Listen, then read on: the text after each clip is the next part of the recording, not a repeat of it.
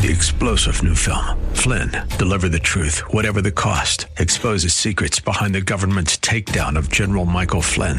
Flynn knew what the intel world had been up to. He ordered the first audit of the use of contractors. This set off alarm bells. He told the truth. He was the most dangerous person for Donald Trump to hire. They had to get rid of Flynn. Flynn, deliver the truth, whatever the cost. Available now. Watch it today. Go to salemnow.com. Salemnow.com. Next, on Way of Grace with Pastor Jesse Gistand. Men and women will make a profession of faith, acknowledge to the world that Jesus is Lord. And in the waters of baptism, they will confess this reality. Hear me now that the Word of God has revealed to us the triune God, Father, Son, and Holy Spirit. A denial of these three persons means you don't know God. And you ought never to get in the water if God has not revealed himself to you in his Son and by his Spirit. to worship and adore a risen Lord. I don't care what they might say. We love Jesus anyway. I don't care what they might say. We love Jesus anyway. The Heavenly Hierarchy. Today, on Way of Grace, Pastor Jesse Gistand will begin an extensive look at the person and work of the Holy Spirit, promoting Jesus God's way. Welcome to Way of Grace. Pastor Jesse Gistand will take us on this journey of the person and work of the Holy Spirit that we might better understand just who He is and what His role in the Trinity is all about, and how this information, this insight, really glorifies Christ benefits you and I. The person and work of the Holy Spirit. Promoting Jesus God's way is the title of our series. We begin in John chapter 16, verses 1 through 15. Here's Pastor Jesse now. Today's broadcast of Way of Grace. If you will, turn back in your Bibles to the Gospel of John, chapter 16, just briefly, because we will be quickly departing from John's text in order to lay a foundation for our series. The title of our series over the next several weeks will be The Person and Work of the Spirit of God. That is in your bulletin, The Person and Work of the Spirit of God. We're starting with John 16 only because Christ spoke specifically about his coming, the coming of the Spirit of God, and he used a number of nomenclatures or terms in reference to the Spirit of God as he spoke to his disciples about what would be essential for them to accomplish their purpose. He called the Spirit of God the Comforter. He called him the Spirit of Truth. And those two categories take on a missional sort of design for the third person. But be sure that in John 16, we are not dealing with the origin of the Spirit of God. Jesus is not telling us about the origin of the Spirit, but of the coming of the Spirit, the erchomai, the missional coming of the third person. What you and I want to do today is we want to settle down and ask God to give us hearing ears and perceptive eyes and hearts to embrace a fundamental reality about God that is essential to God's glory, but more so to your salvation. When Jesus said, If I do not go to the Father, the Comforter will not come. And if the Comforter does not come, men and women will not be saved. That would be to our tragedy. But the Comforter has come, which means the Son did go to the Father, which means he was holy, harmless, undefiled, separate from sinners, which means he was the Son of God, which means he did accomplish eternal redemption for us, which means if Christ fulfilled his end of the bargain, the Holy Ghost is going to fulfill his end of the bargain. And he who has begun a good work in you will perform it unto the day of Jesus Christ. We celebrate the reality of the third person because his job is to make everything about God real to us. No Spirit of God, no revelation of Christ. No revelation of Christ, no revelation of the Father. And no one comes unto the Father but by the Son. And no one can come to the Son but by the power of the Holy Spirit. And no one can say Jesus is Lord except by the Holy Ghost. And what we must learn today is, is we're not talking about uh, superficial terms and superficial quips and, and, and phraseologies that are mere mantras. We are talking about a saving knowledge of the true and the living God. Now, we will be working with what I will call a propositional argument for the fact that the Spirit of God, too, is very God. When we say propositional, what we mean is we will look at several passages in the Bible that explicitly assert his person and his work. We will not be dealing at length with philosophy or, um, notions of men's or arguments as to whether or not the Spirit of God is God. The Bible will speak very clearly of that if our ears are open, if our minds are clear if they're not impeded by presuppositions and arguments against the notion that there is one true and living God who is revealed as a tri personal being. So, hence, God the Father is the one true and living God, from whom eternally proceeds the Son and the Spirit, bearing the Father's nature as God and therefore demonstrating a perfect manifestation of those divine attributes, both mutually and individually, so as to affirm their absolute unity of being and distinction of persons. The triune God is revealed as God the Father, God the Son, and God the Holy Spirit. Apart from this revelation, your Bible will make no sense it will be completely disjointed and incoherent where you and I don't comprehend the unity of the divine nature and the individuality of their persons in the work of creation and redemption. The first verse I want us to look at as we begin to build a biblical composite of the role of the Spirit of God will obviously have to start with the Father and the Son. 1 Corinthians 8 6, please pull it up. Now, you guys mark what the apostle says. He will say this several times throughout the epistles. I like that image. Pull that, pull that image back up. We got glowing, shining stuff flying up on the front. Pull that back up. My, uh, this is called artistic license here. That dove is shining, isn't he? Bless you, girl. 1 Corinthians chapter 8, verse 6. But unto us there is but what? Uh, see, y'all didn't say that like you knew anything. But unto us there is what? That's right. Now watch how Paul explains him. He calls him one God, even the what?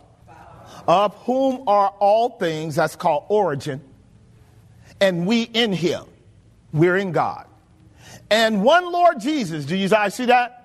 Watch this. By whom are all things. That's called instrumentality. Origin of the Father, instrumentality of the Son, i.e., the Father and the Son are God. For if Christ is creating everything, he must bear the same nature as the Father. But why we call him the Father is because everything has its origins in the Father. Are you guys following me? Of the Father through the Son at some point in a moment, you will see that the third person plays an active cooperative role in the process of creation and redemption with all three persons. By the way, I've told you this before. Whenever you see asserted the persons of the Father and the Son and you're wondering where the Holy Ghost is, what did I teach you? If it's written, there goes the Holy Ghost. Did y'all get that? If you read it on the text, the Holy Ghost did it because one of his jobs is to reveal the other two to us. Okay, so our first verse underscores what we have always embraced in terms of biblical Christianity from Genesis to Revelation that monotheism, as was revealed to Abraham, Isaac, and Jacob and the 12 tribes, is what we hold to. There is but one God and no other. However, that one God has revealed himself in a tri personal way. Write that down. If you've never heard the term, you need to write it down. You know what tri personal means? Three persons. You are not tripersonal, you are unipersonal. I'm unipersonal. I am monopersonal. I'm one person. You're one person. There is no other being in the universe that's tripersonal. Every other being is individual, unique, and singular. God is tripersonal. Y'all got that? This will establish the grounds of the unity of their being while maintaining the distinction of their persons without us entering into logical, what we call contradictions, right? We're dealing with two categories, beings and persons. So God the Father and God the Son and God the Holy Spirit are revealed in the Word of God. So Paul is laying out uh, what we call monotheistic theology as he asserts God as Father. I want you to mark that. God as Father. The Hebrew writer uh, underscores this as well. But look in Ephesians chapter 4, verse 4 through 6. And I want to show you what I call the vertical line from heaven to earth and from earth to heaven, the vertical line. And if your eyes are open, you'll be able to see the unity between the three. You need to mark this as well. Because if there is anything that the Christian in the 21st century is very weak on, is their God. Very weak on a knowledge of their God. Very weak on how to explain their God. Very diminished in their capacity to show and demonstrate from the Word of God why God is unique in the way that He is. But will you watch what Paul says to the church in Ephesians 4, verse 4? Are we there? There is one what? That's called the church. One true church, which God Himself created through Christ by the Holy Ghost. Will you mark this now? There's one body and there's one what? Will you notice now in the line of relationships that the church has its immediate participation in the third person? Are you following the line? from earth to heaven. There's a shaft that goes from the earth to heaven.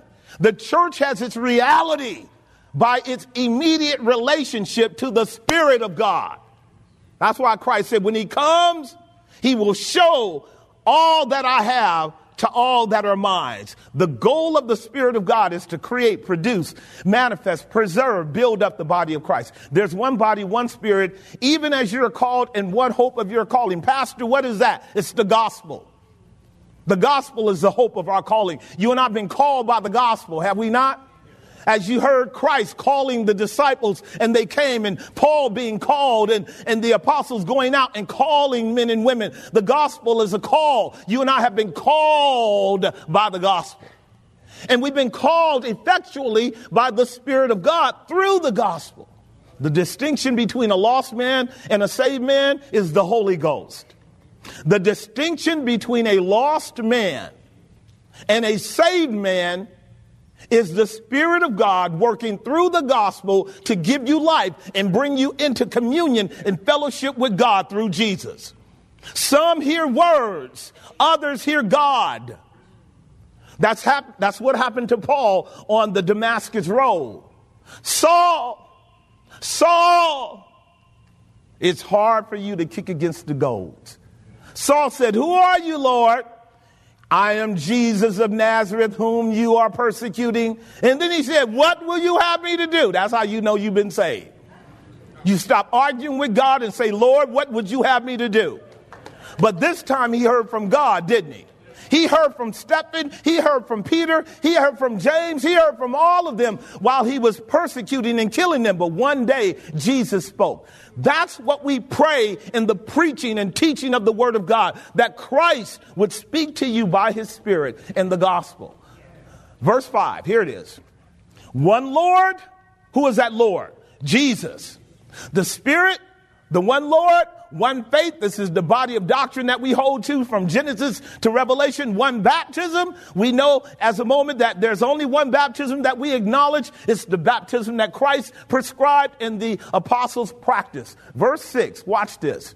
And one God and what? Father of all. Now, you notice how whenever Paul really deals with God in the cardinal sense, he always calls him what? Father. Why? Because Christ has revealed God in his personage to us as the what? Father. So we see in our verses four to six a shaft going from the earth to heaven where the body of Christ is created. It is in its immediacy related to the third person. That third person has given us the revelation of Christ through the hope of the calling or the gospel. That one Lord is revealed, that one faith is revealed, that one baptism is real, revealed. And in that baptism, all three persons are made known to us. We're going there in a moment. Notice what it says one God and Father of all. Now, watch how Paul actually describes him as preeminent, who is above all and through all and in you all. See all those alls? That does not mean everybody in the world. That means everybody in the church. The context is clear. One body, one spirit, one Lord, one God and Father who is above all and in all. Am I making some sense? He's really giving us a, a, a, an ontological connection between the body of Christ and the triune God as the ground of our life and the source of our destiny. Can y'all see that? Then I can keep going, right? What I want you to understand as we work this through is that the Bible is explicit when our hearts and minds are open to the reality of this triune God with whom we are identified in the waters of baptism. Look at Matthew 28 19. I want to just explain something briefly there. You'll notice in Paul's formula of Ephesians 4, verses 4 through 6, he mentions baptism because baptism becomes that symbol, that emblem of our entrance into the kingdom of God, is it not?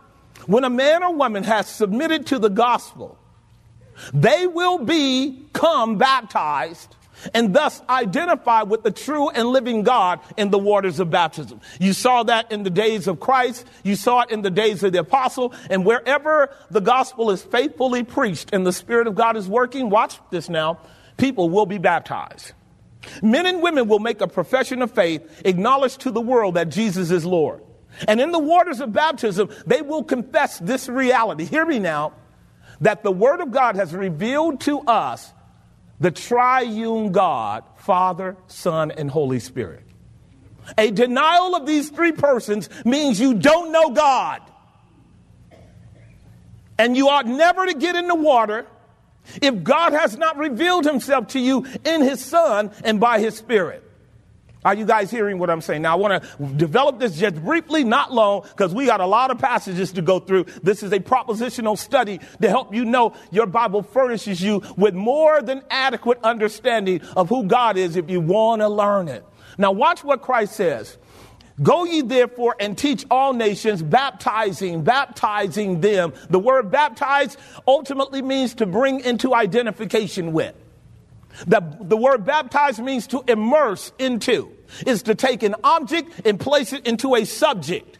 And once you bring it into that subject, in this context, formally it's water, the object becomes one with the subject. We're talking about union. When a man is baptized, when a woman is baptized, you are baptized into Christ. But being baptized into Christ means you affirm the revelation of the triune God. Are y'all ready? Here's what Jesus said to his apostles who knew of God the Father, who knew of God the Son, and they knew of God the Holy Spirit. Didn't he teach them that? Quite frankly, if you were to work through a synopsis of the gospel, here's what you would know. Just before Jesus gave them this commandment to go into all the world and to preach and baptize, he breathed on them and said, Receive ye the Holy Ghost. Now, in submission to the revelation of the mystery of God in Christ, they are now taking on a mission to share that gospel of the triune God with the whole world. Now, watch what it says. It says, Go ye therefore and teach all nations, baptizing them in the name of the what? And of the what? And of the what? So now let me help you overcome the paganism that is rooted in all of our natures where we think we can just mantra names, uh, say names as incantations and phrases as if somehow there's power in what we call the personal identity tag. Haven't we talked about that? Haven't we talked about just because you can say Jesus doesn't mean you know Jesus? Just because you can say God the Father doesn't mean you know the Father. Just because you can say the Holy Ghost gave me liver quivers, don't mean you know the Holy Ghost. By the way, we're going to be explaining that down the line too. Liver quivers ain't got nothing to do with the Holy Ghost. It might have something to do with a really nice bass line on an organ or something, or something you ate and drank, but ain't got nothing to do with the Holy Ghost. Nothing to do with the Holy Ghost. You don't have the Holy Ghost because you sweat, cry, shake. That's not the Holy Ghost. Did you hear what I just stated? So now mark this. When Jesus says baptizing them, immersing them, identifying them in the name of the Father, it means that you declare to those who will be baptized the name of God the Father, that is his personal tag, the authority of God the Father, that is he's God over all, and the reputation of God the Father. For the name means those th- three things, do they not? A name is who I am. A name is what I have. A name is what I do. A name is how much influence I have imposed upon my sphere of influence. If you know me, you know my name. If you know me, you know my occupation. You know my authority. You know my rule. You know my dominion. You know my sphere of influence. Baptize them into the name of the Father. Now, is God the Father known all over the world? Yes, He is. Is He known for being God over all? Yes, he is. Is he known for being all powerful, almighty, all wise, all sovereign, omnipotent, immutable, unchangeable, twice, thrice holy God? Is he known for that? Right, so this is what Christ meant. Baptized them, immersed them, identified them with the full scope of biblical revelation concerning the Father. Next, do the same thing with the Son.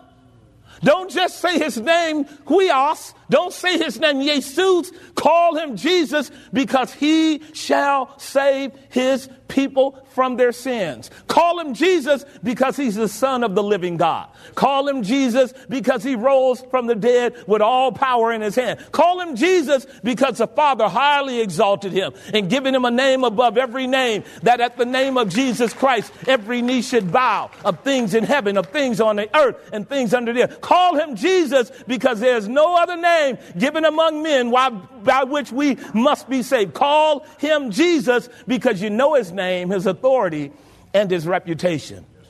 And call him the Spirit because the Spirit of God is that agency that brings to reality everything the Father and the Son does. Y'all got that? To deny the one is to deny the other, and to deny the other is to deny the other yet still, and it means you don't know God. Does that make sense? It's time to go to work then. Time for us to go to work. So now, in your outline, we have our first point. They are one true God. The Father, the Son, and the Spirit are one true and living God. In their triune operations, we see them all over the Bible. I'll spend a little bit of time affirming that simply to simply establish the fact that the Spirit of God is not a Johnny come lately or some inferior entity operating with the Father and the Son. Point number one, subpoint A, the Father is what? He's God. Hebrews chapter 12, verse 6 through 9 gives us the metaphor. Pull it up, please. Gives us the metaphor of you and I being sons of God. And what it says is if you're a child of God, God's going to deal with you as a son and him as a father. How many y'all know that? Let me hurry up and get, get over that right quick. See, like when God brings you out of your bastard state, out of your infant state, out of your unsaved state, and brings you into the family of God, He puts His name on your forehead and it's called the Father. Revelation chapter 14, verse 1. That means everybody must know you're His property. Now, when He brings you in by the spirit of adoption, you cry, Abba, what? Abba, what? Because you have the spirit of sonship in you, just as Christ cried, Abba, Father. Now, watch this. That means daddy got a purpose for you. And daddy's going to get you to his purpose. And you know, daddy is the greatest lover in the world, is he not? And every good and perfect gift comes from the Father. Is that right? And with him, there's no variable of, of turning and no shadow of darkness with him at all. Is that right? But daddy will whip your butt. Isn't that right?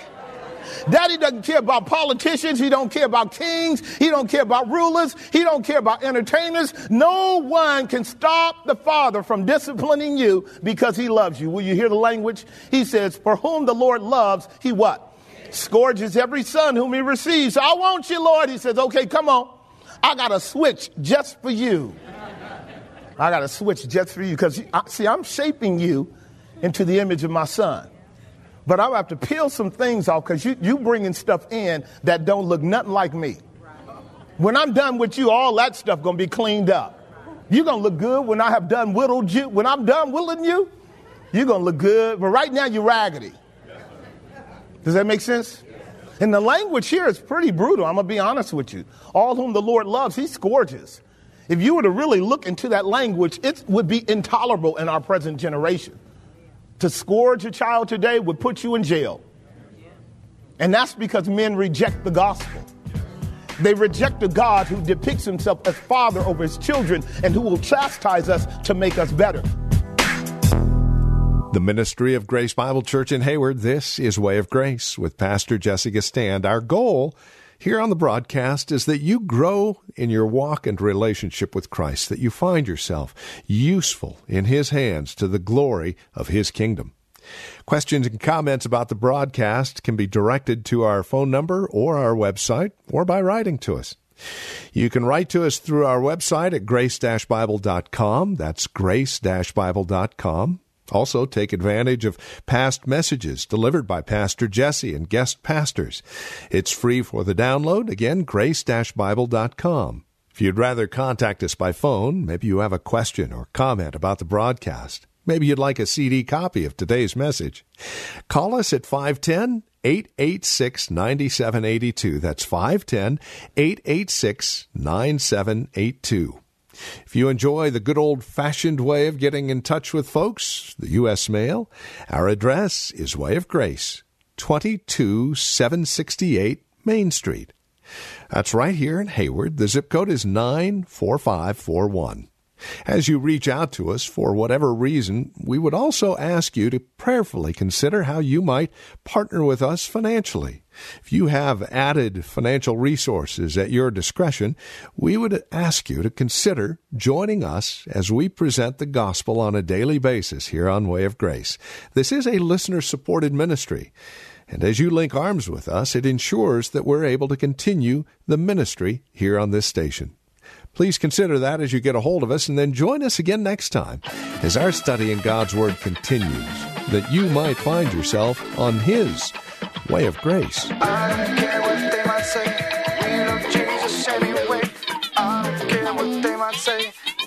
Jesus anyway. Three star general Michael J. Flynn, head of the Pentagon Intelligence Agency, knew all the government's dirty secrets. He was one of the most respected generals in the military. Flynn knew what the intel world had been up to. He understood its funding. He ordered the first audit of the use of contractors. This set off alarm bells. The explosive new documentary, Flynn, Deliver the Truth, Whatever the Cost, uncovers the facts behind this scandal. Flynn told the truth. He was the most dangerous person for Donald Trump to hire. I find out the worst enemy that I'm going to face in my life is right here in America. They took my assessment and they wanted me to change it. And I was like, I'm not changing it. They had to get rid of Flynn. With in depth interviews, archival footage, and never before seen personal records of the man behind the headlines. I just felt like I was drowning. Flynn, Deliver the Truth, Whatever the Cost. Available now. Watch it today. Go to salemnow.com. Salemnow.com.